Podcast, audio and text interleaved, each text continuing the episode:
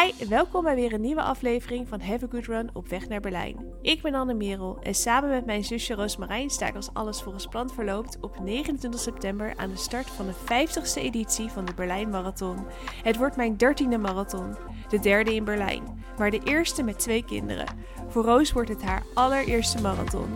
In deze podcast delen we onze weg naar Berlijn, de hobbels en de bobbels, maar natuurlijk ook de dingen die juist wel goed gaan. Wij zitten er weer klaar voor, jullie hopelijk ook. Let's go!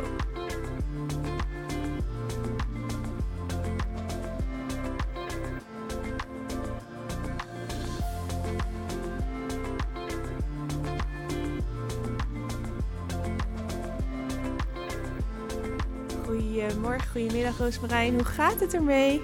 Goedemiddag. Ja, gaat het goed met jou? Ja, ook goed. Net lekker hard gelopen. Jij Ja, ook ik toch? ook. Ja. Ja? Of het lekker was, is een andere vraag. Ging het niet goed? Ja, ik, ik mis een beetje de, de spark die ik normaal met hardlopen heb. Oh, oké. Nou, daar gaan we het Ja. straks waarschijnlijk uitgebreid over hebben. Ja. Maar je had niet helemaal, eh, je zat er niet helemaal lekker in vandaag. Want ik zag Nee. dat je exact dezelfde training op exact hetzelfde tijdstip had gedaan. Alleen eh, op een andere plek eh, dan ik. Maar wel in dezelfde stad. Dus eigenlijk hadden we de training ook samen kunnen doen. Maar, Ja, maar we moeten nog net eventjes... Ja, we moeten nog net eventjes een iets langere duurloop hebben voordat we het samen Mhm. kunnen doen. Want Tuur zei, ja, dan loop jij daarheen en loopt zij daarheen. En dan, oh ja, dan moet je eigenlijk alweer terug om... Ja, precies. dus de duurloop was nog niet lang genoeg dat we eh hardlopend hem samen konden doen. nee, Maar maar, dat gaat nog wel komen. Maar goed, ik, eh, ik bespeur een beetje eh, een mineur bij jou. Dus je hebt waarschijnlijk wel iets voor de verzuring voor mij.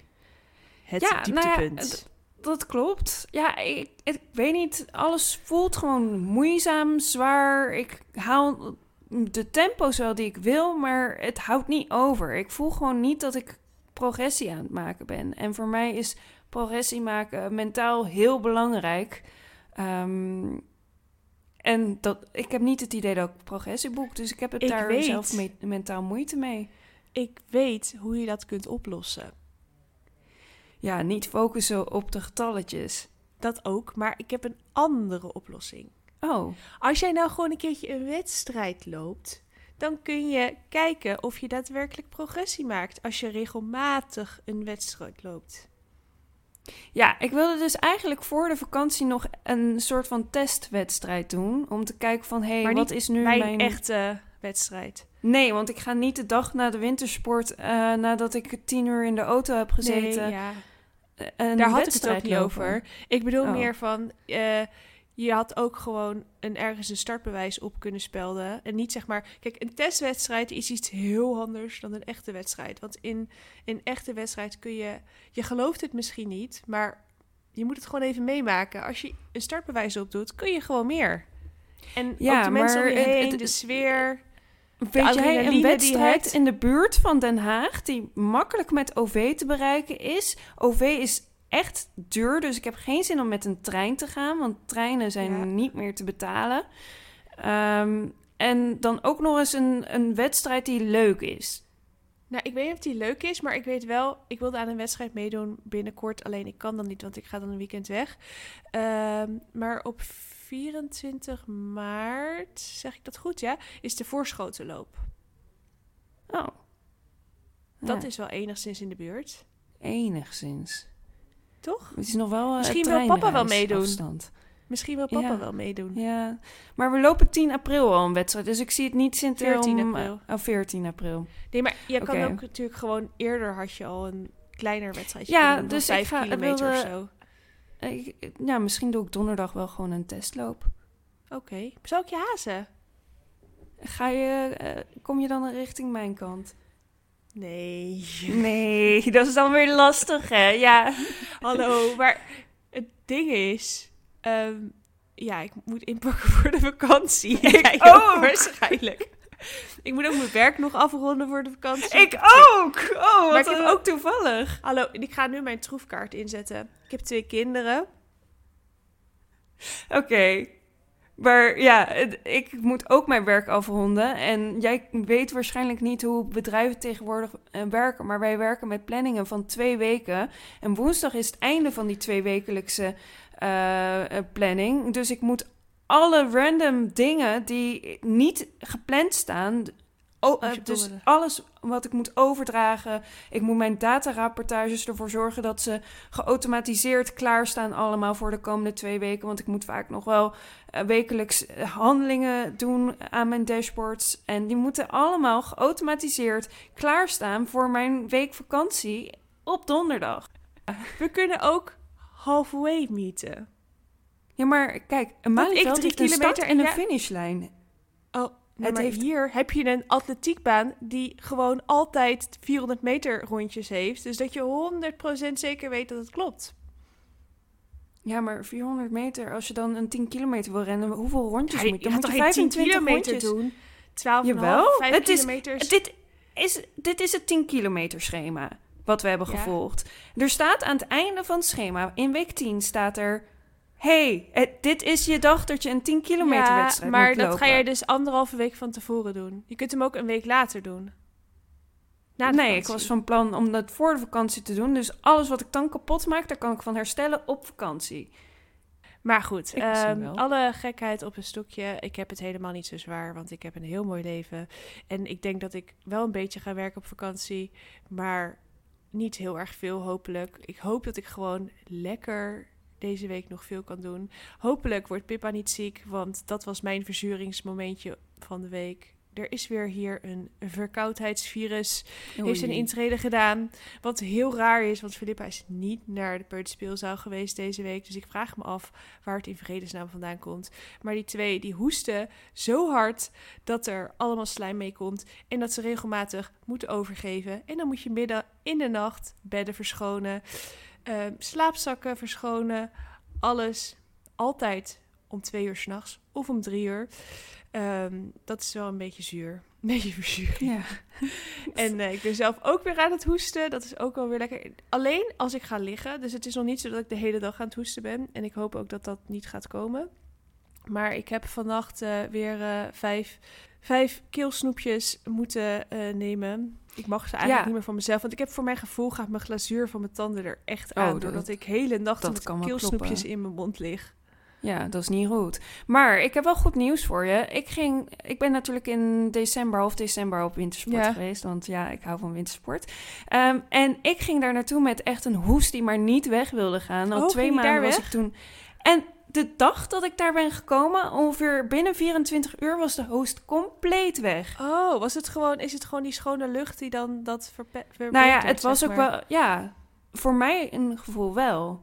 Het is Oh. natuurlijk autovrij dorp, dus je hebt eh, vrij weinig, ja, je hebt wel leveringen en mensen die aankomen en weggaan Ja. van, naar, van hun accommodatie, maar je komt niet zomaar met je auto het dorp in. Dus ja, het is schoon in het dorp, op de berg.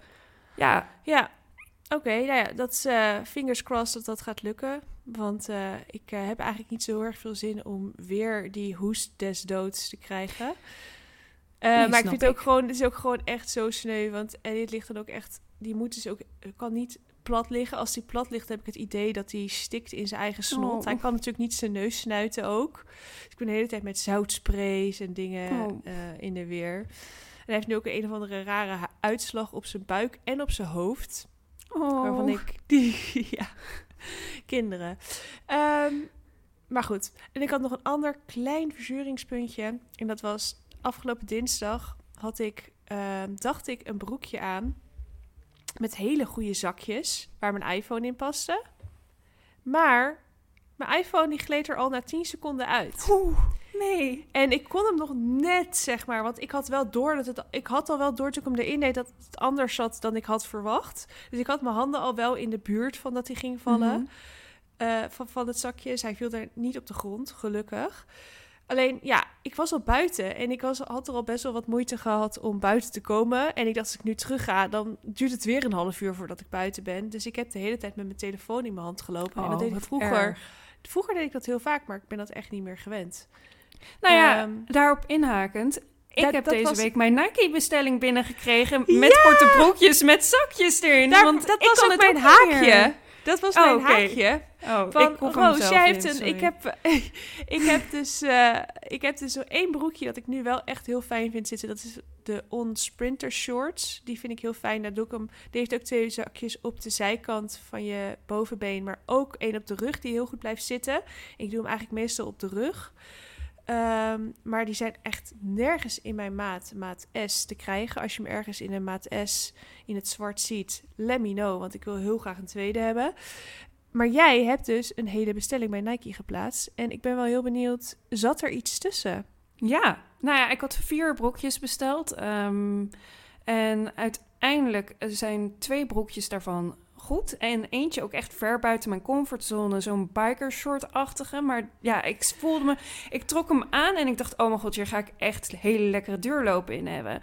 Want hij geeft een beetje compressie. En hij heeft vier grote zakken. ehm, en ja, hij zat heel, heel comfortabel. Dit zijn de Nike Go shorts, toch? Ja, Jij ze ook in En- het lang. De lange Oh. tight. Zou kunnen. Ik, daar heb Ja. ik niet naar gezocht, want ik wilde per se korte broekjes hebben. Ehm, en ik heb er eentje die ja, ook langere pijpjes eronder heeft en dan wel een los broekje daarover. Die pijpjes zijn wel minder strak. Dus nu ik jou zo hoor, hoop ik wel echt dat, hij mijn mobiel er goed zitten. in blijft zitten. Maar ik heb door de gang even proeven hard gelopen en dan, dat ging prima. Ja. Het helpt ook wel, want jij hebt helemaal geen hoesje om je telefoon zitten. Nee. Dat is echt spelen met.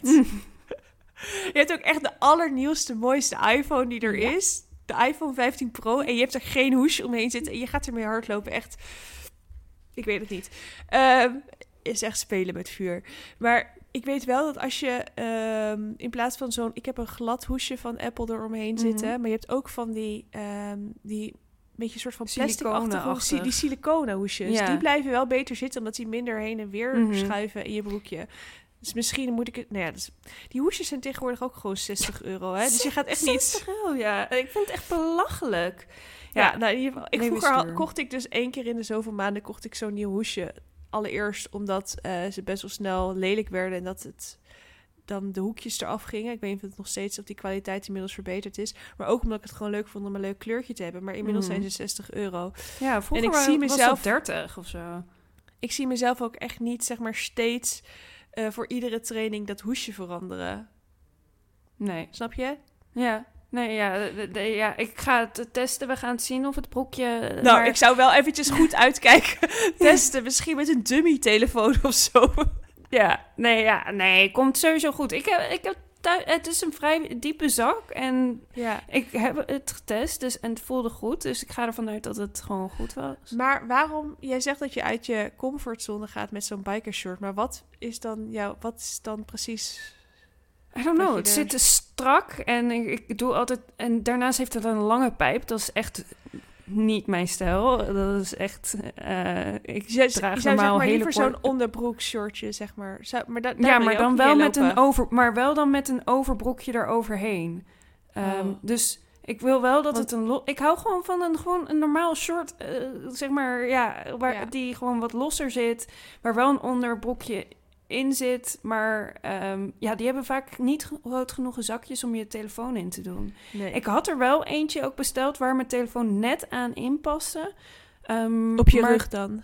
Nee, aan, wel aan de zijkant. En doordat hij er net aan inpaste, spande de stof aan de voorkant helemaal. Waardoor het, Oh. ja, het, het, het, het was sowieso, het was, het, het was hem niet. Maar dat was wel heel fijn dat daar en mijn mobiel in paste en dat hij kort was. Maar er waren nog meer flaws zaten er in de design van dat broekje, waardoor het een no-go was. Ja, ik heb er één kort broekje ook van Lululemon en die is strak en ook echt heel kort. Als in 2,5 inch zijn die pijpjes, dus dat is... Ik heb even geen zin om het uit te rekenen. Maar in ieder geval, die is echt heel kort. Het is echt een soort van veredelde onderbroek. Mhm. Maar dat is een, een broekje voor het squatten. Dus die is eigenlijk...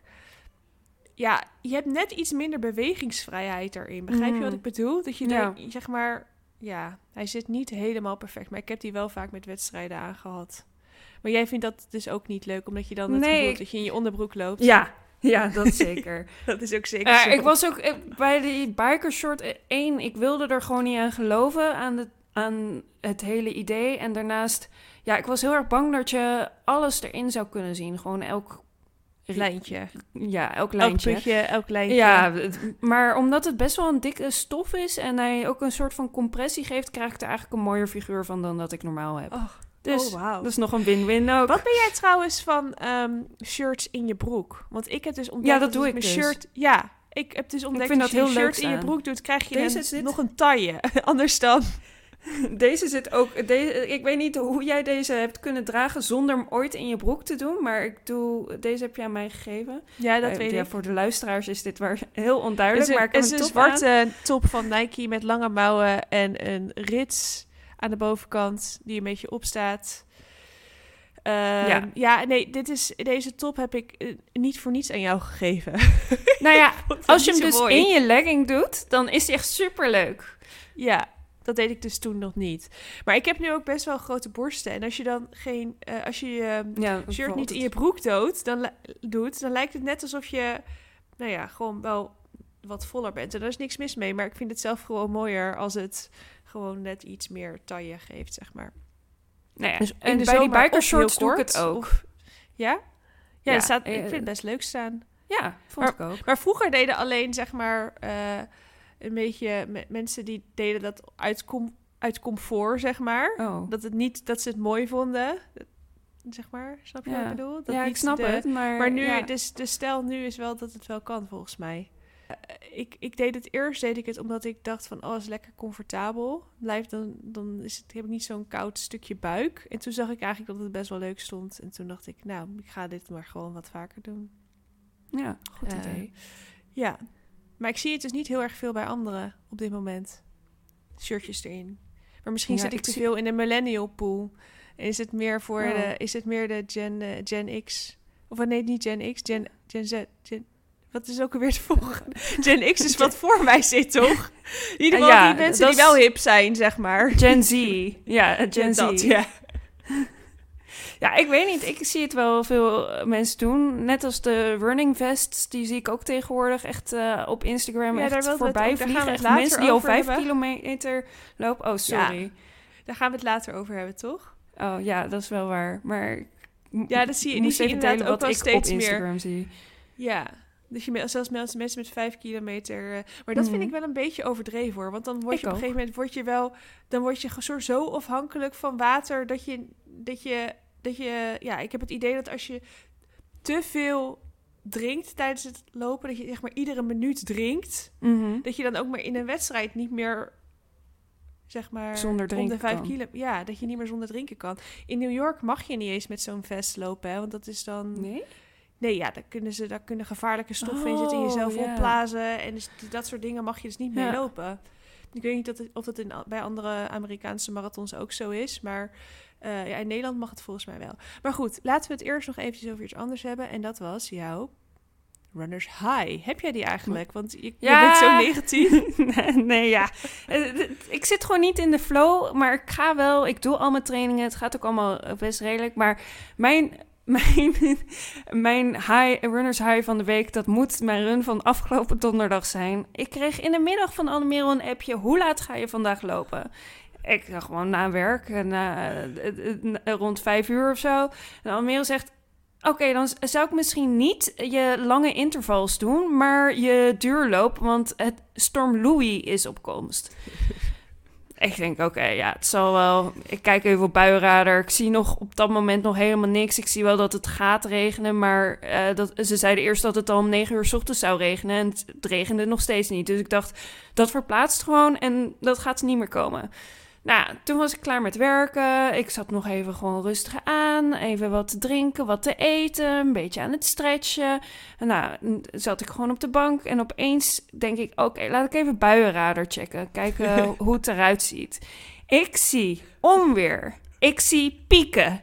Ik zie code oranje. En ik denk, oh, shit. Ik moet opschieten. Anne Merel had toch gelijk. Ja, dus ik zit nog in mijn normale kleding. Ik snel omgekleed. Pet op, eh, hardloopjasje. Daaronder ook nog een longsleeve. Ik had wel beter naar de temperatuur moeten kijken. Want de temperatuur was, eigenlijk... Het was heel warm, ja. Ehm, maar ik, was, ik heb, stond binnen vijf minuten denk ik buiten. Ik dacht, ik moet zo snel mogelijk gaan. Want ik zie echt regen aankomen. Niet normaal. Maar ik ga wel gewoon mijn eh, lange tempo's doen, want ik heb geen zin in duurloop, want dan ga ik altijd wel over de weg. En ik dacht, het is makkelijker om nu gewoon Malieveld rondjes te lopen. Uh, dat is ook veiliger voor als er echt onweer komt dan als ik tussen de bomen loop. Um, dus ik ging richting Hoewel, Malieveld. trouwens, als jij het hoogste punt bent... De, de, ik ben niet bliksem slaat... Nou, het Malieveld wel. Als er allemaal bomen zijn, dan slaat hij niet in op jou. Dan slaat hij in op een boom. Oh. Nou, ik vind bomen altijd eng. Omdat ik wel heb gehoord dat mensen onder een boom stonden te schuilen... en toen geraakt werden door bliksem en dood waren. Dus... Um, je moet ook niet het hoogste punt zijn als je een onweer hebt. Want dan slaat hij in op jou. Ja, ik weet niet wat. Eh, eh, Oké, ik zal je niet meer verder onderbreken. Ga verder met je verhaal. Ja, dus ik ging, het, was, het, het, was nog droog, maar uh, het vond ik raar, want buienradar zei dat het dan moest regenen. Dus ik buienradar nog checken. Nou, ik zie nog steeds die hoge piek, maar en hij zegt dat het nog steeds moet regenen, maar er is nog steeds niks. Dus ik denk, nou, weer echt storm in een glas water, noem je dat? Zoiets. Um, ja, ik ga gewoon hardlopen. Gaat op zich prima. Ja, het waait. Ja, uh, niets nieuws uh, in Nederland, want weer is echt afgelopen tijd echt uh, ruk. Um, en nou ja, het begint lichtjes te spetteren, maar ik ben inmiddels al, denk ik, 15 minuten bezig. Dus ik denk, nou ja, dat zal man wel meevallen. Hoe was de wind op dat moment?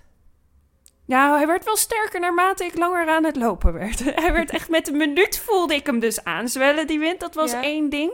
Ik, hij kwam van twee richtingen. Echt heel duidelijk kwam die, uh, nou ik weet niet welke, zuid en westen volgens mij of zoiets. Kwam die en ik merkte dat er ergens een intersectie was van wind. En dat er wel echt een soort van tornado-achtig iets aan het opkomst aan het komen was. Maar het ging steeds harder regenen, maar ik vond het eigenlijk niet zo erg. Ik vond het wel lekker. Het was alleen regen. En ik had een, een goede ronde gevonden waardoor ik niet zo last van de wind had. Dat is altijd heel erg fijn. Ja. Uh, dat is altijd. Ik stippel alles altijd zo uit dat ik zo min mogelijk last heb van wind. Het ging eigenlijk heel erg goed. En ja, het regende heel erg hard. Ik was helemaal doorweekt. Ik voelde me echt heroïs. En toen moest ik nog de laatste vijf minuten naar huis hardlopen. En dat was ook de laatste van de training, sowieso. En opeens begint het echt zo van die windvlagen, dat je echt de, de regen gewoon ziet vliegen, zo ziet opstuiven van de grond. Ja. En storm mensen in paniek rennen, schuilen, met een paraplu ziek vliegen door de lucht. En ik loop daar zo, als een, als een soort van krijger, zo er dwars jij doorheen. Liep, ja, jij had het echt het gevoel alsof jij een soort van door een apocalyptische wereld aan het lopen was. En dat jij de enige, de last man standing... Ja. Ja, dat zo voelde het echt. Ja, iedereen was aan het schuilen, aan het doen. En uh, ook als je aan het schuilen was, werd je enorm nat. want er was echt niks aan te doen. En nou ja, het, het voelde heel heroïs. En toen was ik, uh, toen was ik bij mijn, mijn huis aangekomen. En ik dacht, ik moest nog 10 seconden of zo. Maar het lukte niet meer om tegen de wind in te lopen. Ik moest omdraaien, omdat ik gewoon echt van de... Ik kwam gewoon niet vooruit. Ik stond stil. Ja, maar en ook met, die hoge gebouwen bij jullie, ja, die zorgen natuurlijk nog voor extra Ja, voor echt een wervelwind was het gewoon. Dus toen draaide ik om weg van mijn huis. En toen stond ik dus 100 meter verderop daar, aan, terwijl ik eigenlijk voor mijn deur was geëindigd. Je in seconden ik... 100 meter gelopen? Nou ja, het was B-wind. Ik werd ongeveer... Dat is, dat is bijna, dat is volgens mij nee. een, uh, nee, oké, ik ik weet ook niet hoeveel seconden ik nog moest. Maar ik had precies voor de deur kunnen eindigen. Ik koos ervoor om een U-turn te maken. Omdat ik niet meer vooruit kwam. En toen stond ik dus een stuk verder. En toen dacht ik, shit, nu moet ik nog bij mijn deur zien te komen. En toen ben ik weer hardlopend weer terug naar mijn deur was nog gegaan. Omdat het echt, het was echt, het was noodweer. Maar het, ja. was wel, ja, het voelde gaaf. Het voelde, er was geen waren, onweer gelukkig. Maar... Wij waren naar buiten aan het kijken. Pippa, Tuur en ik. En wij keken echt en wij dachten echt, oh mijn god, wat is dit, wat is dit? En papa die appte van, oh moet je mhm. kijken hoe hard het regent. En ik zeg, ja, Roos is nu aan het hardlopen. Dus hij zei zo, gaaf. ja. ik kreeg, ik was echt één minuut thuis. Uh, en ik krijg een appje van uh, papa inderdaad van... Uh, jij bent zeker aan het, lekker aan het hardlopen op dit moment. Eh, ja, dat klopt. Goed. Ehm, had ik nog iets positiefs te melden? Uh, ja.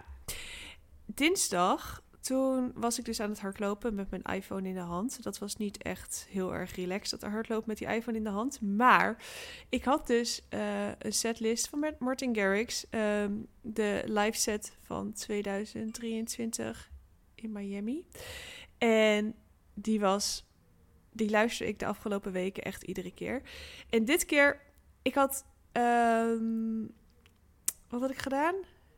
Ik had... Welke training deed ik toen? Oh, die deed in twee minuutjes. Twee minuutjes Je hebt op, een, een uh, training verzonnen, want er tempo. waren echt geen... Nee, dat was Die stond niet...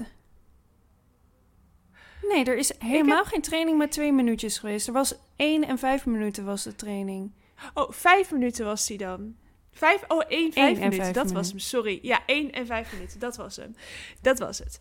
Anyway, die vijf minuutjes, daar zag ik wel een klein beetje tegenop steeds. Want vijf minuten op vijf kilometer tempo, dat is redelijk lang. En mijn vijf kilometer tempo is de laatste tijd, uh, is volgens de calculator op dit moment... Nou ja, dat heb ik nog niet eens in de vijf kilometer wedstrijd gelopen zo hard. Dus ik had tegen mezelf gezegd, die 1 minuut doe je gewoon op 5 kilometer tempo. En die 5 minuten doe je gewoon op een tempo tussen de 5 en de 10 kilometer tempo. Um, nou goed. Het verhaal is dus, ik kwam dus, er zit, er zit een mashup van twee nummers in. En ik weet niet of je die kent. Dat is van, van Alesso, van I If I Lose Myself. En mm. Coldplay's Fix You. En dan is er zo, dan bouwt het zo op tussen met die twee nummers. Dus dan hoor je dat nummer Fix You. En dan steeds meer hoor je dat nummer van Alesso. En precies op het moment van de drop begon mijn interval. Mijn laatste interval. Die was met wind mee. Downhill. En die drop kwam dus precies op het moment dat dat laatste blokje van vijf minuten begon. Nou, echt, ik had vleugels. Kan je iets voorstellen? Ja, ik, kan me er zeker iets bij voorstellen. En dat, nou, heerlijk. Het, dat, was echt, dat was echt mijn moment dat ik echt een soort van... Ik vloog voor mijn gevoel. Ik liep niet heel veel harder dan die andere blokjes. Um, maar het ging gewoon... Het was, die muziek en het lopen kwam gewoon echt perfect samen. En toevallig... Donderdag deed ik weer een training. Dat is wel een training die ik zelf verzonnen had. Het was 25 minuten easy en 10 keer, of 8 keer 30 seconden op een vlot tempo. En de eerste keer dat ik dat vlotte tempo mocht lopen, kwam dus weer precies bij die drop. Ja, ik heb het niet zo gepland, maar het ging dus per ongeluk zo. Uh, en ik hoop nu dat ik dus de volgende keer in een wedstrijd... dat ik precies bij die drop de finish heb of zo. Of in ieder geval de laatste 200 meter voor de finish. Want nu is het in mijn hoofd een soort van vliegmachine geworden.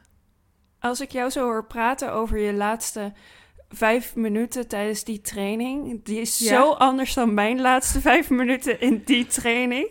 Ja, laten we het daar eens over gaan hebben. Over onze trainingsweek. Bij jou, jij begon inderdaad met die training op maandag. Op maandag. Ja. ja.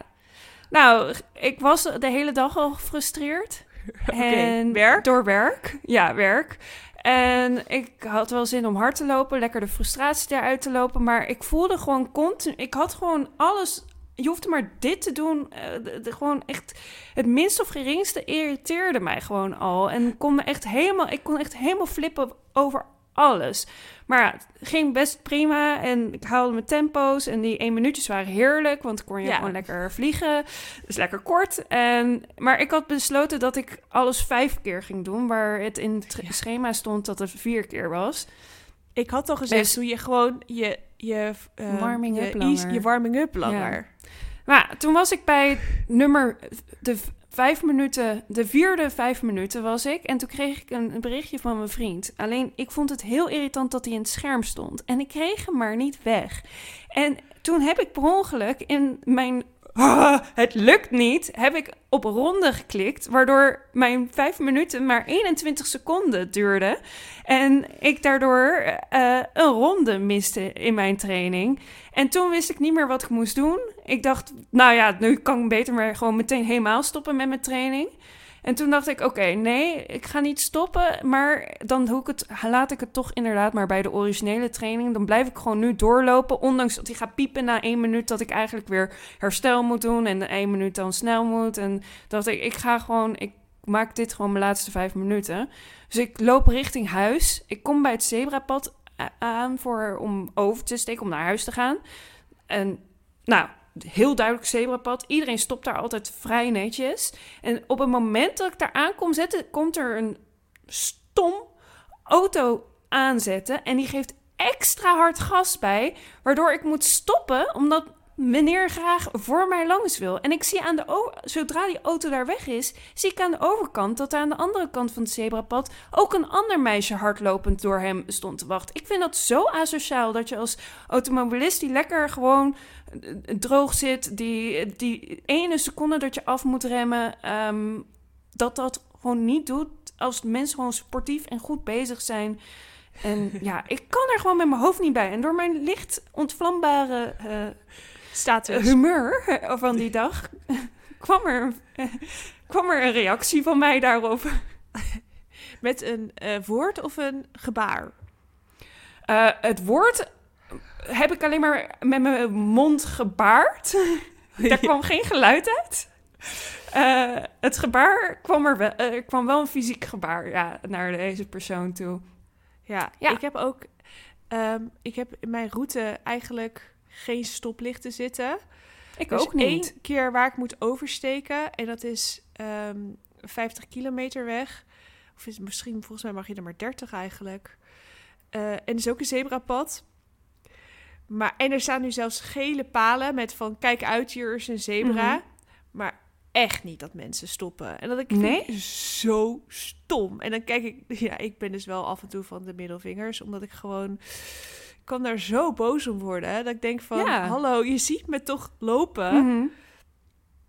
Ja, um, nou ja, ik ben het daar helemaal mee eens. Ik, ik snap dat echt niet. Ja, die middelvinger die probeer ik niet te vaak te doen, want ik heb dat ook wel eens in het verkeer gedaan. En toen had ik een hele had ik bij de verkeerde persoon gedaan, volgens mij. Toen was er een hele vete ontstaan, die ging die mij proberen af te snijden. En nou ja, je weet nooit... Ja, maar dat kan niet bij de, de plek waar ik het deed. Want het was letterlijk voor Centraal Station, bij, eh, bij voor de Coolblue was het. Ja, ja dat, dat, dat, is, dat is niet mogelijk om iemand klem te rijden.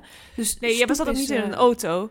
Nee, Nee, maar oh, je hebt een keer in het verkeer, oh, in het verkeer gehad. Ja, oké, ja, dat is misschien niet zo slim. Maar ik, ik, of als ik heb ook wel eens dat gewoon mensen gewoon keihard doorfietsen. Dan zeg ik, zie je die zebra niet? Uh, weet je, ik kan, ik kan daar wel gewoon, dan zeg ik dat hardop. En dan, ik ja, heb, ook als ik mijn oordopjes in heb, dan heb ik ook het gevoel alsof ik een soort van dat, dat, ik meer kan zeggen dan dat ik normaal zou zeggen, zeg maar, omdat ik mezelf niet zo goed versta. durf ik meer te zeggen. Wat een logica. ja.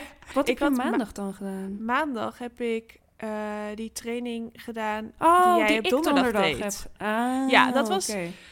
de, dat was dus 10 minuten easy, 20 minuten marathon tempo, 10 minuten easy en um, ehm, 10 minuten marathon tempo. En op het laatste moment bedacht ik ineens, weet je wat? Ik doe alvast een loopje eerst. Dan heb ik uh, straks, hoef ik niet zeg maar... Uh, een extra keer over te steken. Dus ik deed dat extra loopje. Alleen ik had niet echt nagedacht dat ik dan die hele 20 minuten tegenwind zou hebben. Hmm. Dus ik heb dat hele blok van 20 minuten met tegenwind gelopen. Oh. En nou ja, het voelde niet oncomfortabel, maar het was ook normaal gesproken voelt dat tempo wel makkelijker. Uh, maar ik dacht, ja, in een marathon kan je dat ook hebben. Dus ja, maakt ook weer niet zoveel uit. Het was niet dat ik vijf kilometer tempo moest lopen of zo. Het was gewoon net iets minder comfortabel. En dat laatste 10 kilometer, 10 minuten marathonblok, dat van 10 minuten zeg maar, dat had ik volledig meewind. En toen heb ik misschien per ongeluk wel halve marathon tempo gelopen, omdat het wel ineens heel veel ehm. makkelijker ging dan dat eerste blok. Ik, eh, ik heb dat laatste blok ook. Ik heb de laatste vijf minuten tijdens die tien, dat 10 minuten blok met 4,52 gelopen. Oh ja. Dat is wel niet jouw marathontempo. Nee, dat is niet mijn marathontempo, maar er was iets met tempo, een, wat moet, dat moet wel jouw marathontempo worden, anders kunnen we in 2026 niet naar Boston. Oh, ja, hier krijg ik de stress van, hè. En hierdoor uh, bouw ik dat ik niet de progressie maak die ik wil. En maar stond jij Garmin ook, app zegt jij, nog steeds dat ik, aan, niet, dat ik aan aanhouden ben... en dat mijn conditie niet verbetert. Ik word oh, helemaal gek van. Jij hebt mij ook getriggerd deze week. Het was niet leuk. Jij zei tegen mij: Ga je weer deze week drie dagen achter elkaar niet lopen omdat het slecht weer is? Dat slaat echt helemaal nergens op. Ik heb één keer twee dagen achter elkaar niet gelopen. Twee, dat zijn geen drie dagen. En ik had toen vier keer per dag ibuprofen omdat ik mijn nek niet kon bewegen. Dat had niks met het weer te maken. Het was zo gemeen dat je dat zei. Daarvoor ben ik je kleine zusje toch? Ik moet jou een beetje prikkelen. Oh, nou, dit was gewoon, dit was gewoon gemeen. Nee, het kwam van een goede plek. Ik dacht Nou, van, nou, helemaal geen- Je hebt gewoon niet Je bent uiteindelijk donderdag wel. eh, je bent uiteindelijk Ja, ik zou donderdag wel sowieso- gegaan. Ik zou wel gaan donderdag. eh, maar ik had gewoon geen zin om die lange duurloop te doen met dat slechte weer. Snap je? Ik had geen zin om 65 minuten buiten te zijn. Nee, dat, dat snap ik. Maar het, het schema zegt ook dat je lange duurloop eh, training 2 of training 4 is. En dat jij eh, dan als training 3 een lange duurloop wilt doen. Dat, ja, dat is jouw nee, dat was probleem. training 4. Wat? Ja, maar ik had... Ik had nee. nee. Oh, je, Ja, Ja, oh, maandag, de reden waarom ik, ja, de reden waarom ik daarom alles verkeerd had omgegooid, is omdat ik eigenlijk vandaag het idee had om nog een keer een 5 kilometer wedstrijd te doen. Daarom had ik Oh. al mijn intervaltraining aan het begin van de week gedaan. Maar het was vandaag toch niet echt super lekker Nee. weer. Om een, eh, en afgelopen nacht heb ik niet zo heel goed geslapen eh, door het verkoudheidsvirus dat hier in huis rondwaait. Dus ik dacht, moi. Ik lag vana- vanmorgen gewoon iets lekker langer nog in bed. Op het moment dat, die, dat startschot van die... eh, want je hebt dat, die vijf kilometer, die ja, parkrun hier die is in de om buurt. 9 uur al. Die is om negen uur. Nou, toen lag ik nog lekker in bed met Elliot. Nou, nou, toch? ja. Maar dat was dus de reden dat ik mijn intervaltraining aan het begin van de week deed. Want ik deed dus die marathon easy tempo's deed ik op maandag. Toen deed ik op dinsdag deed ik die 1 minuut, 5 minuut. Ehm, dat ging op zich wel lekker. Niet super bijzonder lekker, maar dat, die, op die laatste interval na dan. Want dat was dankzij de muziek echt wel een succes. En toen deed ik op donderdag deed ik een soort van freestyle training. Dat was dat 25 minuten easy in 8 keer 30 seconden. Met 45 seconden rust. En toen had ik nog een beetje... eh, ik had nog iets van een kilometer over voordat ik thuis was. En toen heb ik... voelde me zo goed dat ik dacht, weet je wat? Ik ga gewoon nog even vijf minuten op 10 kilometer tempo lopen. Dus dat heb ik gedaan. Dat was een beetje een freestyle tra- training. Het vanmorgen die 65 minuten... Zeven, nee, vanmorgen. eh het was vanmiddag. 67 minuten was het Ja. uiteindelijk op easy tempo. En toen kwam ik onderweg de vlaggen van de CPC tegen. En toen kreeg ik helemaal kriebels in mijn buik. Oeh, ik krijg dan altijd zo'n leuk gevoel van in mijn buik of zo als ik die vlaggen zie. Ook al ga ik nu niet de halve marathon lopen, maar de 10. Dus Ja, dat. ik ga helemaal niks lopen. Nee. Jij niet. Ja, Je nee. kan nog wel. Er zijn nog startbewijzen voor de 10. Mm, Niet voor de. 5, niet voor de halve, maar volgens mij wel voor de 10. mm, nee, ik zou het op over. het allerlaatste moment nog doen. Mm, Beslissen. Ik kan me gewoon niet voorstellen als je op zaterdag 10 uur minimaal in de auto gaat zitten, dat je op zondag een goede nog. prestatie eh, neer kan zetten. Nee, ik denk ook niet dat het mijn allerbeste 10 kilometer ooit gaat worden. Maar ja, ik denk wel dat het gewoon leuk is om hem toch een keer te lopen. Ja, die wedstrijden zijn tegenwoordig echt niet gratis meer. Ik vind, Nee, dat is eh, waar. Ja, ik moet zeggen, ik heb het duur start, daarvoor om ik het heb het voor start- de lol alleen maar te waar. doen. Ik heb het startbewijs gekregen, full disclosure, dus dat, is, dat helpt ook wel mee. Maar anders had ik het waarschijnlijk wel gekocht, omdat gewoon de CPC heeft een speciaal plekje in mijn hart. Was me ooit mijn eerste wedstrijd ooit in 2011, de halve marathon. Ehm, en ik heb in 2012 de halve daar gelopen en in 2013 daar de halve. In 2014 heb ik de vijfde, tien en de halve gelopen. In 2015 heb ik daar een hele mooie tijd gelopen voor, mijn, voor die tijd. Dat- Toen liep ik een PR. 2016 heb ik daar gelopen. Nee, 2016 waren we op wintersport. 2017 heb ik daar gelopen. 2018 heb ik daar gelopen. 2019 was er een storm. 2020 viel ik plat op mijn gezicht. Vlak voor de start. Weet je dat nog? Met dat hele mooie Ja. blauwe ogen en die gekneusde ribben Ja, eh, en dat zo. was echt Twee dagen erg. voordat eh het land eh, in een soort van corona-lockdown ging. En daarna heb ik nooit meer aan de wedstrijd van de CPC meegedaan. Dus ik heb er wel echt heel veel zin in. 2018 was de laatste keer. hè. Dat is zes jaar geleden. Dat, toen was ik er ook bij. 2018 was jij er ook bij, ja? Ja, dat was mijn eerste CPC. Was het je eerste? Ja, toch? Ja, ik heb twee Ja. keer de halve in Amsterdam gelopen en één keer heb ik de CPC halve marathon gelopen. Wat vond je van het parcoursvergelijking met Amsterdam? Amsterdam veel beter par- parcours, hands down. Echt? Elke dag zou ik liever die in Amsterdam lopen dan, die, eh, dan de CPC. Waarom? Oké, en hier heb ik ook een leuke anekdote van Anne Merel voor. Anne Merel vertelde mij van... hey, je gaat dan eh, ga je de boulevard eh, van Scheveningen ga je op. En nou ja, dat is even pittig, gaat even omhoog. Maar daarna, als je dan eenmaal de boulevard hebt gehad, is het alleen maar naar beneden. En dan kan je hem zo lekker, kan je hem echt uitvliegen gewoon. Nou ja, Nee, ik volgens mij heb ik dat nooit gezegd. Volgens mij heb ik gezegd dat je meewind hebt dan. Nee, volgens mij heb je gezegd dat eh, echt dat het. nou, ik heb het onthouden als dat alleen maar naar beneden loopt. In ieder geval, ik ging met al een vrij pijnlijke kuit ging ik de wedstrijd lopen. Ehm, en ik voelde dat de pijn tijdens de wedstrijd erger werd. Dat was al een dingetje. Ehm, en, maar vooral het feit dat het absoluut, absoluut niet alleen maar naar beneden liep, maar dat echt de Koningskade, of de- hoe heet die kade daar, voor mijn gevoel echt vals plat omhoog loopt. En dat dat echt een lange, uitzichtloze straat is om over te lopen. Eh, terwijl ik een kuit had die echt uit elkaar lag, ehm, conditioneel ook niet meer kon. Ehm, oh, dat was de keer, ja. Toen je een ja. soort van halve zweepslag had. Ja, nou, ik, gok dat het een hele zweepslag was, maar ik heb het alleen nooit laten diagnosticeren. Maar ik studeerde toen zelf al eh, eh, fysiotherapie Fysio. en ik heb de, ja, en ik heb de test. Je kan wat testjes doen voor zweepslag en eh, ik faalde voor elke test, zeg maar. In Of je slaagde zin. voor iedere test. ja, precies. Ehm, dus ja, ik heb mezelf semi... Ik was alleen nog niet afgestudeerd, maar ik heb mezelf wel semi gediagnosticeerd met een zweepslag in de kuit. Was superleuk. Eh tijd was ik niet tevreden mee. Ik kon niet meer normaal lopen Was daarna. Felix ik heb- sneller? eh, ik denk het wel. Ik heb boven de twee Felix uur is ons broertje. daar. Ja. Jouw broer. Ehm, mijn broertje. ja. Ik heb eh Boven de twee uur? kunnen. Ja, ik, eh, ik, heb daar, ik heb pas onder de twee uur gelopen bij de eh, Amsterdam, tweede keer Amsterdam halve marathon. Oh ja. ja. Dat was de ge- enige waar ik niet aan meedeed toen. Dus misschien is dat het gewoon. Dat jij een wedstrijden mee moet doen waar ik niet ja. aan meedoe.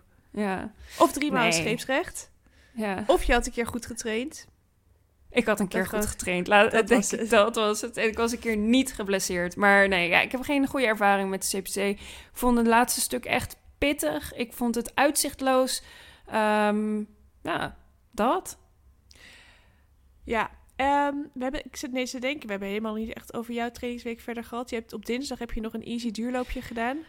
Ja, dat goed?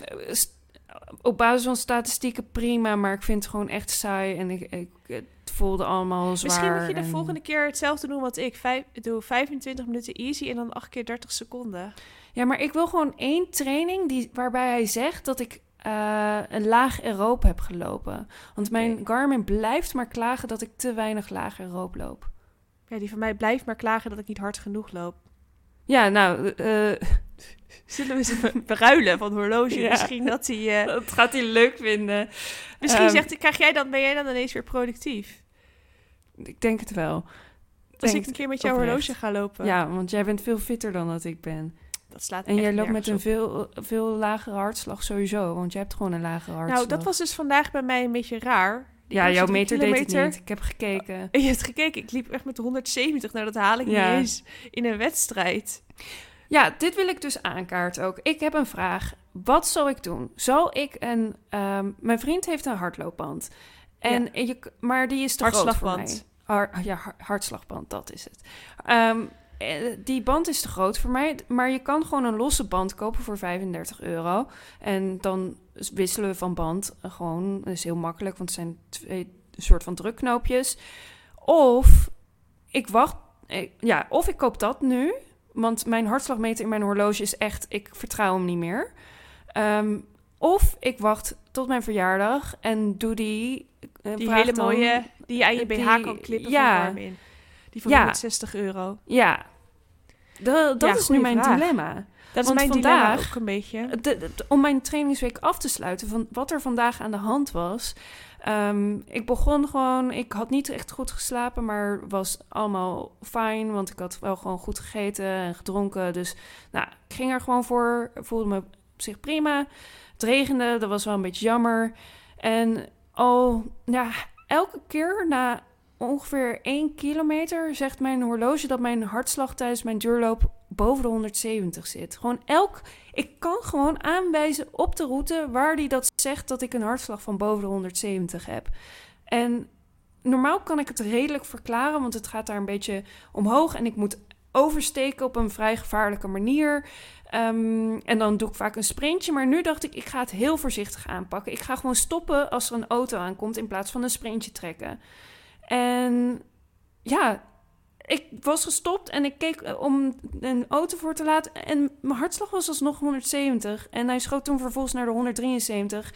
En ik frustreerde mij zo erg. En ik snapte het zo niet van. En hij wilde niet meer omlaag, mijn hartslag. Dat ik dacht, ik ga gewoon op gevoel lopen. Ik heb mijn Ja. hele duurloop vandaag op gevoel gelopen. En de Dat eindstand, hartslag is hetzelfde als vorige week. En tempo is hetzelfde als vorige week. Ja, ik heb dat dus. eh, ik had ook. Nou, ik heb niet. De hartslag was niet hetzelfde als vorige week. Maar ik had exact hetzelfde tempo als vorige week. Vorige week had ik 5,31. Vandaag had ik weer 5,31. Zonder naar mijn tempo te kijken. Maar mijn hartslag was gewoon. Ja, de eerste kilometers rond de 170. Maar dat slaat natuurlijk helemaal nergens op. Nee. Toen had ik er al geen zin meer om naar mijn hartslag te kijken. Nee, ja, ik word er echt gefrustreerd van vandaag. Maar. ehm, ja, ik zit te kijken, maar hij is overal echt 160 Ja, euro. Dus eh, eh, Tuur heeft nu eentje die. Ehm, dat is gewoon een hele band. Mhm. Ehm, die heeft hij voor kerst gekregen van papa en mama. Eh, daar is hij wel blij mee. Maar ja, en die is 100 volgens mij. Dus het is wel ja, maar ik vind het. eh, Het ja, maar is- je kan dus ook- 35, voor 35 euro alleen de band en dan heb ik gewoon zo'n Polar H2. Ik vraag me alleen af of die H10. dan niet per ongeluk bijvoorbeeld op, die, op het horloge van, van Peter gaat. Eh, Peter loopt zonder horloge, die koppelt hem gewoon aan Strava. Ja, maar ja, ik weet niet of, die dan, zeg maar, of, die dan, of je hem dan steeds opnieuw moet koppelen. Snap je? Ik weet niet Mm, hoe dat zit. Je kan hem aan meerdere apparaten tegelijkertijd Oké. koppelen. Dat is geen probleem. Dat heb ik al getest. Nou, want ik doe heb je hem dat één keer met horloge. Ja, alleen ik vind het niet echt comfortabel. eh, Zo'n band met je sport. Ja. Ja. Dat is waar. Maar je hebt trouwens ook tegenwoordig van Polar en van Coros heb je dingen die je om je arm draagt. En dat zou betrouwbaar moeten zijn. Ja, daar waar zie ik wel- eh, hardloophorloge daar zie ik wel, eh. Daar zie ik wel echt topatleten ook mee lopen. Hmm. Nou, misschien dat ik daar dan nog naar kijk.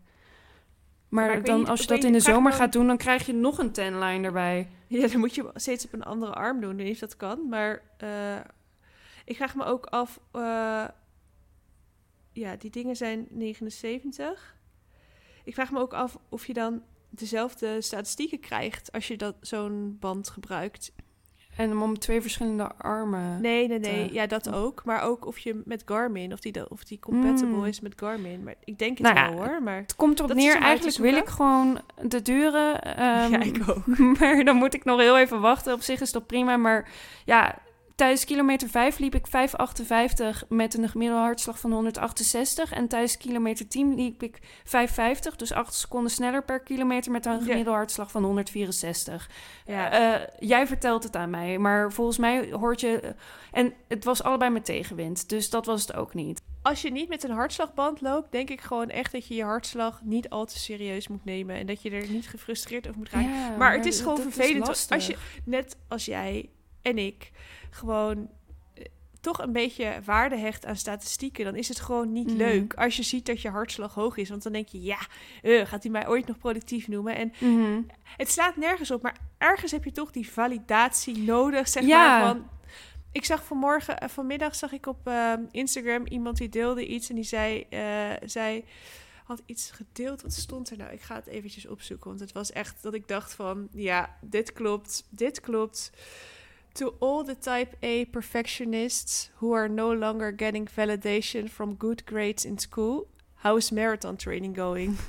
Die heb ik ook van de week gezien en ik voelde hem ook inderdaad heel erg. Ja, eh, ja, Die, soms heb je gewoon dat, dat klopje op je schouder nodig van... Ja. You're, you're doing good, you're doing great. ja dat, dat is zeker. eh, Dat, dat, ja, Terwijl je eigenlijk als ook wel ZZP'er zal het weet- nog wel vaker hebben. Ik krijg natuurlijk via werk ook wel geregeld schouderklopjes, maar ja, Soms heb is je wel- gewoon... Ja, ik eh, vind het af en toe best lastig ook. Dat je, dat je met... Dat je gewoon niet zo goed weet... Ja, je weet het wel dat het goed gaat. mhm. Je ziet het. Maar ik voel het ook gewoon dat het goed gaat. ja Alleen ik dus als dan- niet. Ik voel Ja, maar het niet. ik voel dat omdat ik ook gewoon af en toe een wedstrijdje doe. En dan zie van, oh wow, ja, eh, ik kan dus 8 kilometer in vier- met 430 tempo lopen. Ja, dat had ik niet verwacht van mijn trainingen. Ehm, maar als je dat dan af en toe in een wedstrijd terug ziet komen, dan leer je toch ook meer te vertrouwen op je gevoel. Ja, maybe. Ja, Nou, als jij even een, een wedstrijd voor komende week nog zoekt voor uiterlijk Ja. donderdag. voor een wedstrijd vooruit. Het is eigenlijk voor morgen, maar je hebt vandaag al 65 minuten gelopen. Ja, Dus, dus, het dat gaat worden. niet werken. Misschien Nee. kan ik Tuur vragen of die je kan, kan hazen voor iets. Ik heb ook een vriend die eh Oh ja, dat- 34 eh, dat, doe je dat loopt. niet? Ja, nee, dat, dat- ik ga wel Peter wel Dat vragen, is een ja. goed idee. Ja. Ga, ga gewoon, neem Peter mee. Hij is niet zo groot, dus je kunt niet zeg maar achter hem schuilen. maar, hij is wel Tuur- breed. Ja, Tuur is niet zo breed, dus daar heb je ook heel weinig aan. Ehm, als je wil schuilen voor de wind. Maar ga gewoon een 5 kilometer lopen op het Malieveld met Peter. Dat vind ik echt het nee, beste idee. Doen. Wa- wa- waarom Ja. heb ik, ben ik daar niet eerder op gekomen? Ik hoef je helemaal niet te hazen. We hebben heel die discussie over werk en wie het het zwaarst heeft en wie het minst tijd heeft, hebben we helemaal niet nodig. Nee. Je hebt Peter. ik heb Peter, jee. Nee, ja, dat, dat- hij weet het nog niet, maar gaat me donderdag hazen. Luistert u naar deze podcast? Nee, natuurlijk niet. Tuur die Mag zegt ook dus niet. al op vrijdag, oh ik heb zo zin in zondag, want dan heb je, is er weer een nieuwe podcast. Hij vindt het echt heel leuk om te luisteren. maar hij mag nooit luisteren als ik in de buurt ben. Oké. Dus ik. dat vind ik echt heel vervelend om mijn eigen stem te horen. Vooral- Maar hij zit ook heel... Laatst zat hij dus met oortjes in, in de woonkamer te luisteren. En iedere keer ging hij pauzeren, ging hij er wat over zeggen. Had hij, dat hij er weer wat mee wilde praten. Ja, goed. eh, willen we het nog hebben over eh, jouw beroosde bewegingswetenschapper... eh, wat je hebt uitgezocht? Ja, Want ik had ik jou heb een het- opdracht gegeven. Ja. Eh, elektrolyten kreeg Ja. ik eh, de vraag van jou. Ehm, Is het nou, nou jij- belangrijk? Ja, want jij hebt iets heel duurs. eh, of in ieder geval, dat heb je ooit gebruikt. Ik heb maar... het deze week gebruikt. Oké, en? Nou, het was lekker. het was Het lekker. smaakte naar Oh, limonade. nou, dat is, dat, dat is wel zich elektrolyten, dat, zitten dus, dat zijn dus mineralen en onder Ja. andere ook zouten die je in je water kunt oplossen. En daardoor zou je beter kunnen herstellen, beter water op kunnen nemen ook. Dat je niet... Ja. Ja, dus, het- elektrolyten, het is niet alleen maar eh, zouten. Het is ook magnesium, calcium, eh, ja, mineralen. ehm, er zijn meer, meerdere soorten mineralen en mi- mineralen. En niet alleen sodium.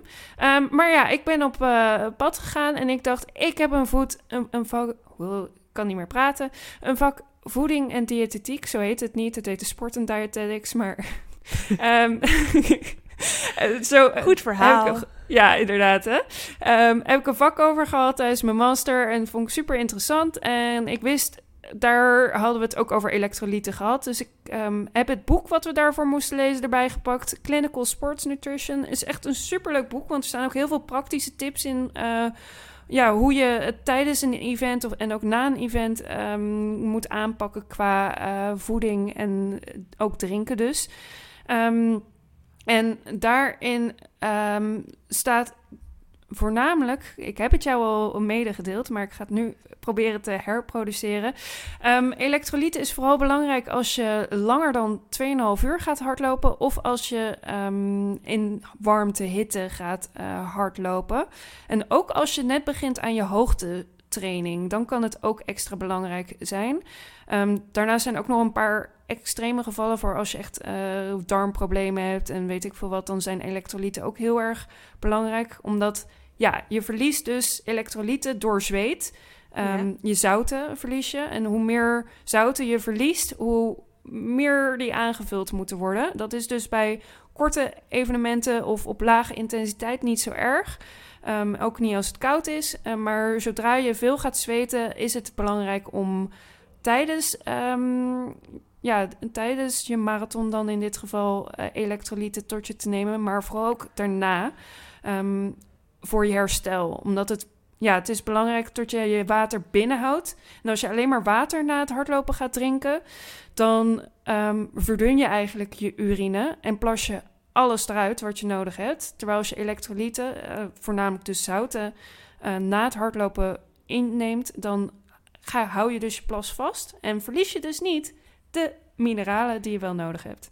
Toen ik in 2015 trainde voor de Berlijn Marathon, toen nam ik iedere keer na mijn lange duurloop, dat had ik dan al van tevoren al Mhm. gekocht, sushi met sojasaus. Dat is Hartstikke eigenlijk goed. is dat hetzelfde als in ieder geval dat hetzelfde soort werking heeft dat dan toch? Dat je gewoon je zouten binnen door Ja, ja, zout te er nemen. is- werd ook gezegd dat het uh, beste eigenlijk is ook om inderdaad ook eten erbij te nemen, omdat het dan makkelijker is om aan je zouten te komen. Ehm, alleen in omdat als je heel veel e- elektrolyten gaat drinken, of sportdrank gaat drinken, dan heb je al snel een vol gevoel. Ehm, dus als je er eten bij inneemt, dan kan je meer binnenkrijgen. En, en toen las ik in het boek ook weer dat uh, daarbij eiwitten heel belangrijk zijn. En uh, ja, uh, carbs zijn. Koolhydraten. ja, de koolhydraten zijn het allerbelangrijkste natuurlijk. Maar ja, elektrolyten zijn wel belangrijk, maar dan echt voornamelijk gericht op zouten. Ik heb ook weer. In dit boek heb ik ook weer even gezocht naar magnesium. Um, omdat we daar eerder ook al niet in de podcast denk ik een discussie over hebben gehad. Maar wel, uh, je hebt op je Instagram wel de discussie oh, ja. gesteld. Heb je magnesium um, nodig? Um, magnesium is niet per se nodig om aan te vullen rond je uh, workouts. Maar uh, in westerse diëten um, eten we eigenlijk te, krijgen we vaak te weinig magnesium binnen. Dus magne daar in dit boek werd het wel aangeraden om ook als je op hoog niveau sport wel uh, extra magnesium ook tot je. Dat, dat is dan ook. Dat is wel ja. bizar, want ik lees dus juist heel vaak dat mensen zeggen: ja, het slaat nergens op, want je krijgt met je voeding al genoeg magnesium binnen. Maar dat zijn alleen mensen die perfect volgens de schijf van vijf en... Uh... Het, het gaat... Um, ja, wij krijgen te weinig noten, groenten... Um, zouden we binnenkrijgen volgens dit boek. Dit boek staat echt bomvol wetenschappelijke artikelen. Echt elke elke zin die ze zeggen, is, uh, hebben ze wel een quote van een artikel erin. Dus het is niet um, verzonnen, zeg maar. Het zijn nee, het is niet zomaar. Uh, ja, ze hebben al het onderzoek voor mij gedaan, was, wat wel makkelijk was. Um, maar ja, ze, ze zeiden vooral van. Ze zeiden niet dat je het moet, maar het kan wel waarde hebben, omdat dus in een westers dieet vaak te weinig magnesium zit. Oké, okay. bijzonder. Ja. Maar, ik, maar ja. je hebt natuurlijk niet opgezocht of het belangrijk is als je borstvoeding geeft. Nee, dat stond er niet. Uh, heb ik niet erover gelezen. Maar ik nee. vraag me dus af, want ik denk dat als je borstvoeding geeft, dat je dus ook. Want er zitten ook allemaal mineralen in die borstvoeding. Die mm. moet toch ergens vandaan komen? Dan... Ja, dat lijkt mij ook. Ja, voor jou lijkt het me sowieso dat je alle supplementen nodig hebt die je kan gebruiken. Het is geen medisch advies, jongens. Nee. ja, ik weet het niet. Ik vind het zo lastig. Er is ook veel te weinig onderzoek gedaan om daarvoor. Maar het is ook heel lastig om daar onderzoek naar te doen. Er zijn ja. zeg maar zo'n kleine groep, maar die traint voor een marathon en die tegelijkertijd mm -hmm. uh, borstvoeding geeft. Borstvoeding. Ja, ik las ook vandaag weer. Er zijn zoveel atleten die eerst na een bevalling best wel goede prestaties leveren mm -hmm. en die dan ineens um, na een jaar of zo ineens een stressfractuur hebben. En die Oeh. geven ook allemaal nog borstvoeding. Oeh. Dus je bent niet ja. bang geworden? Nee, ik ben niet bang geworden. Want als je kijkt naar hoeveel kilometers zij maken in de week en naar wat ik maak, dan is ik echt wel een hele rustige opbouw.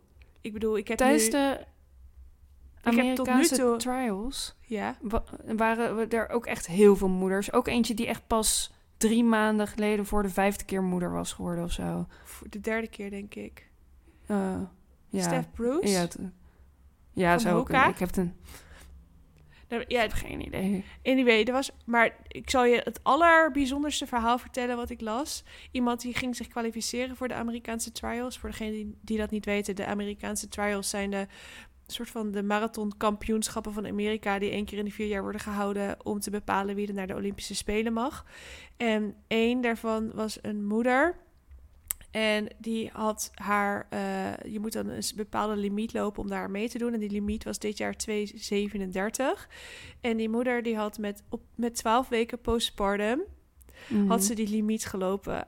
2,36 wow. had ze gelopen. En ze had 12 weken daarvoor, had ze niet één, maar twee kinderen op de wereld gezet. Wow, dus 12 weken na de bevalling wow. van de tweeling liep ze 2,36. En dat was niet dat ze dat altijd al liep, dat was een PR.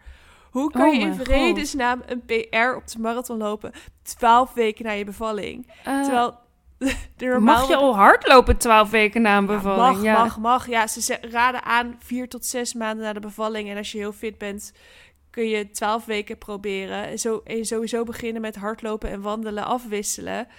Um, maar er was nu degene die nu een uh, stressfractuur heeft opgelopen, die was een jaar postpartum. En die gaf ook nog steeds borstvoeding. En eh, die ehm, had ook al in New York had ze de marathon gelopen. Dus toen was ze denk ik negen maanden postpartum. En ja, die ging zes dagen na de bevalling alweer beginnen met hardlopen. En zes, Zes weken na de bevalling, zes weken na de bevalling liep ze alweer 50 of 60 kilometer in de, de 30 mijl per week. Of wat was het? Nee, Maar het- echt gewoon meer dan dat ik Dan moet je loop, dus zeg ook nog voor je kind. Ik, ik zit dus En dit met was een haar dingetje. vierde kind. Ik ben zo moe gewoon. De hele week ben ik gewoon moe. Ik heb geen kinderen. Het enige wat ik verder hoef te doen is voor eten te zorgen en te werken. En hard te lopen. Ik zit op nog geen 35 kilometer per week. Ja, ik ook. Ik Hoe ga ik dit volhouden? Eh, nou, straks komt er weer meer zon en zo. En als je dan straks Oh. een keer positieve energie hebt... omdat je meer kon in een wedstrijd dan je dacht... Ja, nee, maar dus dat is wel een ding dat ik denk van ja, ik moet wel echt, het is wel heel verstandig dat ik zo rustig blijf opbouwen als ik nu doe. Want een stressfactuur, dat wil je echt niet hebben. En de helft van die stressfacturen, dat zijn, ehm, ik weet niet of ik het goed uitspreek, sacral, sacral, sacral Ja. stressfacturen. Hier sacrum. Ja, dat is kut. Ja, Want dan, is dat? dat, dat, is, dat, is is- toch je onderste... Ja, dat, dat- jij, hebt, jij hebt dat Ja. ik dacht ook wel dat je stuitje was, maar je stuitje ja, toch? Dat je, dat is, ja, het is de onderkant zeg maar, van, je, van je ruggenwervel. Zit aan het uiteinde Ja. zit zo'n puntje. Dat, Dus dat, dat heeft dus Eh, toch met je bekken te maken dan? ja, maar dan kan je ook niet lekker zitten. Nee. Maar hoe kan je überhaupt voor een kind zorgen met een stressfractuur? Weet je, kijk, als je, normaal, als je geen kinderen hebt, dan kun je gewoon alle rust nemen. Maar ik zat ook te denken, volgende week met skiën, als ik mijn sleutelbeen breek. ik dat doen? Nee, ja, maar weet je hoeveel mensen tegenwoordig iets breken tijdens de wintersport? Nou, Anne, ik heb vorig jaar mijn schouder uit de kom, arm uit de kom gehad. Eh, ja, hoe, ga je, hoe, nou, had jij, hoe had jij Filippa en Elliot opgetild toen? Ik heb letterlijk, ik, ik, heb, ik heb niet de brace gedragen. Ik ben gewoon doorgegaan. Ja, Is het dat deed medisch pijn. advies? Nee, dat is geen medisch advies. Heb ik langer dan noodzakelijk last van mijn arm gehad? Ja.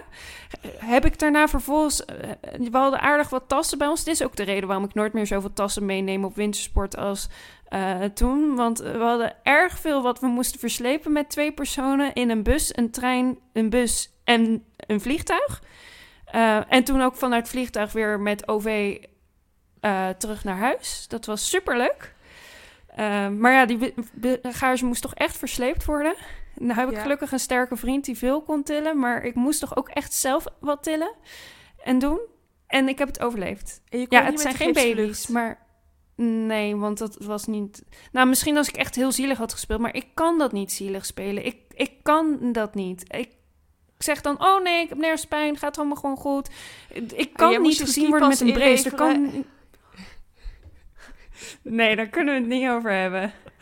Oké, ik heb ook een keer mijn skipas moeten inleveren omdat ik een, ehm, hoe heet zoiets? Eh een snottenbel, eh, eh, hoest. De hoest des doods had ik ook een keer. Toen moest zij de dokter, hebt- dokter Chanel, die zei Ja? je moet je skipas inleveren en je mag niet meer skiën deze week. Nou, ik ben er niet heel trots op, maar ik heb gewoon doorgeskiet en toen ik terugkwam van vakantie was het alleen maar erger. En toen kon ik de marathon in Rotterdam niet lopen. Dus ja. Maar hoe kan nou berglucht slecht zijn om. Nou, ik te ging al met. skiën? Ik had een Zo lange duurloop. Ik had een niet? lange duurloop gedaan voordat ik op vakantie ging. En het was een Dutch Week. Dus het was Oh. iedere avond feest. feest. Met alcohol. En Ja. alleen maar frietjes. En nooit een keer Ja, iets gezonds sowieso. eten. Ja, dat sowieso. En ik had die hoest ging gewoon niet over. En toen op een gegeven moment... Marloes heeft toen een andere kamer gevraagd. Want ik was met Marloes. Want die werd helemaal gek van mij gehoest. Die kon ook niet Ja, slapen. Snap ik. Eh, en toen, eh, ja, dat was het verhaal. Toen zei de dokter op een gegeven moment, na een week ben ik maar naar de dokter daar gegaan. En die zei van, hm, eh, ga maar niet meer skiën. En toen dacht ik, ja, hè, we zijn er nu toch. Dan ga ik dat nog gewoon skiën. Toen heb ik nog wel Ja, geskiet. dat zou ik ook gedaan hebben. Ik had ook geen stem meer toen. Maar goed, toen was ik nog jong, hè. Toen was ik ehm, 16, 26. Toen Ik was zelfs jonger dan jij nu bent. Dus toen kon je dat soort dingen nog doen. Nou ja, ik was vorig jaar 27 toen ik op wintersport ging. Ja. Dus toen heb ik dat ook inderdaad gedaan. Maar ja. goed, volgende week over de wintersport gesproken... gaan wij gewoon een podcast opnemen. Ik weet niet precies wanneer we dat gaan doen. eh, maar we gaan het doen. Ik denk in jouw appartement. Want anders hebben wij achtergrondmuziek van een baby Ja, en een hadden peuter. we niet eh, besloten dat we vrijdagavond in... Ja, ja, eh, een hotelkamer dan. Oh, ja. ja. en dan de week... Maar we zijn twee keer moeten we een podcast in het buitenland opnemen. Dus dat, is de wel een tweede dingetje, wordt ja. in jouw appartement. Nou, kunnen we niet gewoon zaterdagavond als we thuis komen nog opnemen? Nee. Tuurlijk niet. Dan moet ik Nee. vroeg naar bed voor de wedstrijd. Oh, ja, oké. Prima.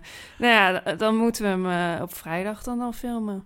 Ja, ik denk eh, half zes ochtends. Dat is dat het beste Nee. tijdstip is. Ga je hardloopschoenen meenemen? Ja, ik, dat, dat heb ik um, de honderd Ja, nee, ja. geleden al verteld. Ik ga Toen, mijn hardloopschoenen meenemen. Toen was Toen jij nog heb erg. ik hele pessimistische berichtjes vervolgens eh, van jou gekregen... dat je helemaal geen idee hebt hoe, hoe je het gaat doen... überhaupt met twee kinderen op wintersport... en eh, ik weet het ook dat nee, niet er ook niet in zit... en nee, eh, dat was niet hardlopen pessimistisch. niet. Dat en- was gewoon realistisch. Ieder uurtje dat ik kan skiën is gewoon mooi meegenomen. Oké, oké, oké. Ik had het anders geïnterpreteerd. Jij Maar was in gewoon ieder je geval- negatieve bui, dus jij had het negatief Hoe geïnterpreteerd. wil, je, hoe wil je er überhaupt vijf kilometer gaan rennen? Ehm, nou, ik dacht De gewoon... hoofdstraat vijf keer op en neer lopen. Ja. En ik dacht gewoon, eh, dan doe ik gewoon 20 tot 25 minuten easy en dan gewoon een paar intervalletjes erachter en dan klaar. Dus nooit meer dan 35 minuten. Oké. Ik weet wel een hele keer. leuke steile heuvel die we als heuveltraining nog kunnen Oh. doen. Ik heb ook een keertje, oh dat is jammer, toen ik zat ik in Vies. Eh Vies, Ja, dat is makkelijker, denk dat ik. Vies ligt iets lager dan Servaus, waar wij naartoe gaan. En toen liep ik van Vies naar Servaus en van Servaus naar Vies terug. Dat is een hele leuke weg. Hm. Er lag toen ook helemaal geen sneeuw, want het was eind maart. Ja, ja. Dat was en echt was top. rustig. Ja. Ja, alleen en dat was ook gewoon een, een voetpad. Mm. En dat heb ik toen na het skiën gedaan. Maar nu, omdat wij nu hoger zitten, dan moet je dus eerst naar beneden en dan naar omhoog. Dat is Ik wel. was wel van plan om voor het skiën te gaan ja, ik eigenlijk. ook. Ik ook, ik ook, ik ook, ik ook. Ik zie mezelf namelijk na het skiën echt niet meer nog gaan hardlopen. En dan is het ook Ik zo ook druk niet. in de hoofdstraat. Ik ook niet. Nou, er wordt echt zes uur opstaan elke dag. Oei, oei, oei, oei, oei, oei. Ik heb dat vroeger echt altijd gedaan, toen had ik nog geen kinderen. Maar toen stond ik om zes uur op om te gaan werken. Weet je nog? Dan ging ik om zes uur in de badkamer ging ik werken. Omdat Oh het my de enige plek was waar niemand sliep. Dus dat ik op de, naast de wc met mijn laptop. Ja, Ja. een beetje gek. Ja, nou ja, Ja. afge- afgelopen wintersport stond ik volgens mij ook al om half zeven op. Om, omdat wij altijd de eerste lift willen hebben.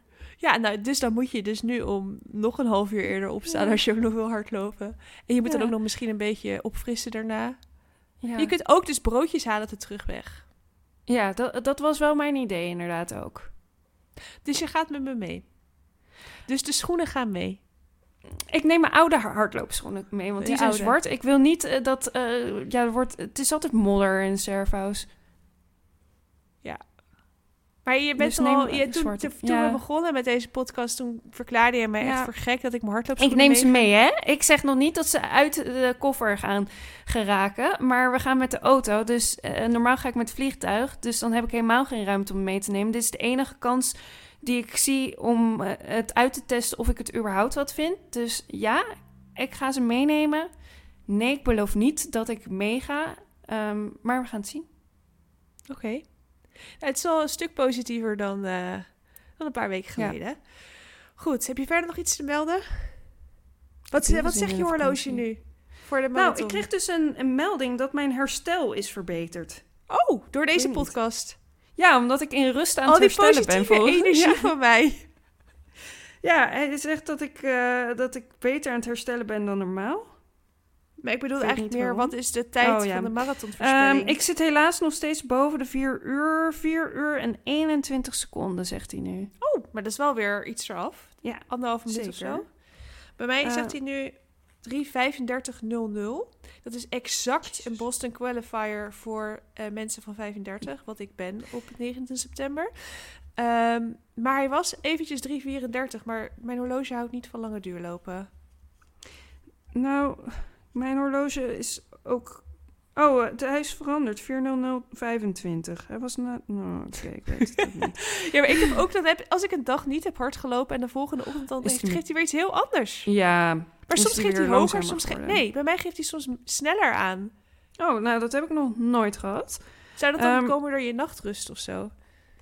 Ja, ik draag hem niet s'nachts misschien, maar Oh ja. ik kan daar ook helemaal niet tegen. Ik word er helemaal... Ik, ik heb hem nu alleen nog maar om omdat ik nog steeds niet gedoucht heb na het hardlopen.